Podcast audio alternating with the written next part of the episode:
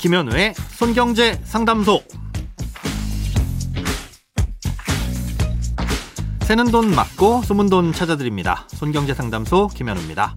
저축, 보험, 대출, 연금, 투자까지 돈에 관련된 고민이라면 무엇이든 맡겨주세요. 오직 당신만을 위한 맞춤 상담. 먼저 오늘 사연 만나봅니다.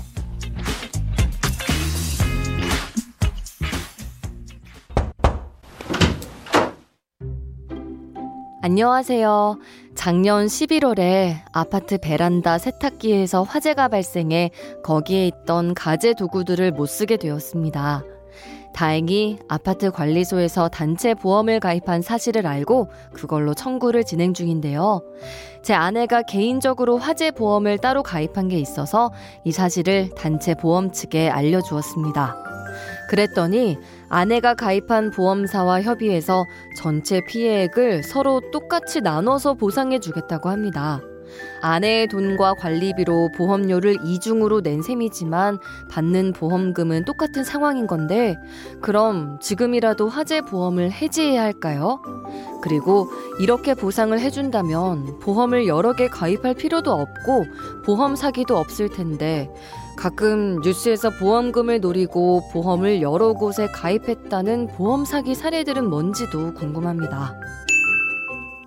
어, 화재보험 같은 손해보험들은 실손보상이 원칙입니다. 예, 실제로 손해본 비용만큼만 보상을 해준다는 거죠.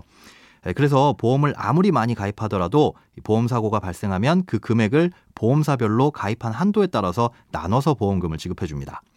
예, 그러니 사실 여러 개 가입해봐야 보험료만 그만큼 많이 나갈 뿐이지 받게 되는 보험금은 똑같아서 대부분 손해인 거고요.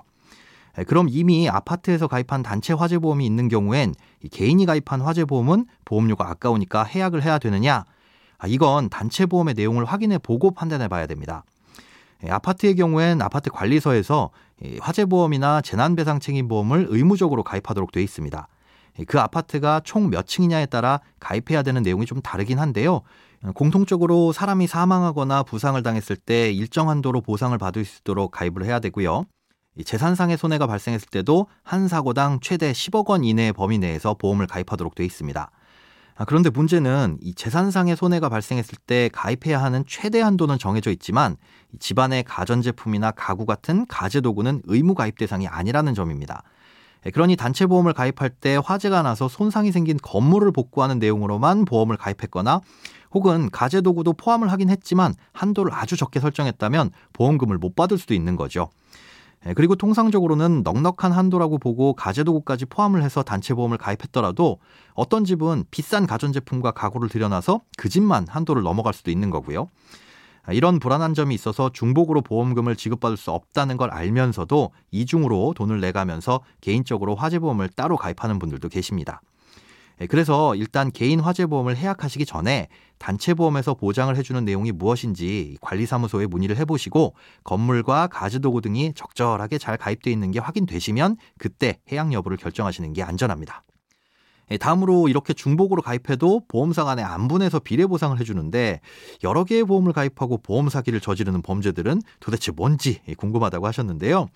예시로 들어주신 보험 사기들은 대부분 실손 보상이 아닌 정액 보상을 해주는 보험들을 가입하는 경우가 많습니다. 예를 들어 상해로 다치면 얼마의 보험금을 주기로 정해져 있는 보험은 몇 개를 가입하든 지급 기준만 충족되면 보험금이 나오니까요. 이걸 노리고 여러 개의 보험을 가입해서 범죄를 저지르는 건데요. 이런 보험 사기는 전체 보험 가입자들에게 피해를 끼치는 범죄라 일반 사기보다 처벌 수위가 훨씬 더 높습니다. 또 처음엔 보험금을 받을 수도 있겠지만 의심이 갈 정도로 비정상적으로 많은 보험을 가입하면 보험사에서도 별도로 조사를 하기 때문에 뉴스에서 보셨다시피 언젠가는 반드시 발각돼서 처벌을 받게 되는 겁니다. 크고 작은 돈 걱정 혼자 끙끙 앓지 마시고 imbc.com 손경제상담소 홈페이지에 사연 남겨주세요. 검색창에 손경제상담소를 검색하시면 쉽게 들어오실 수 있습니다. 여러분의 통장이 활짝 오는 그날까지 1대1 맞춤 상담은 계속됩니다. 돈 모으는 습관 손경제 상담소 내일도 새는 돈 맞고 숨은 돈 찾아드릴게요.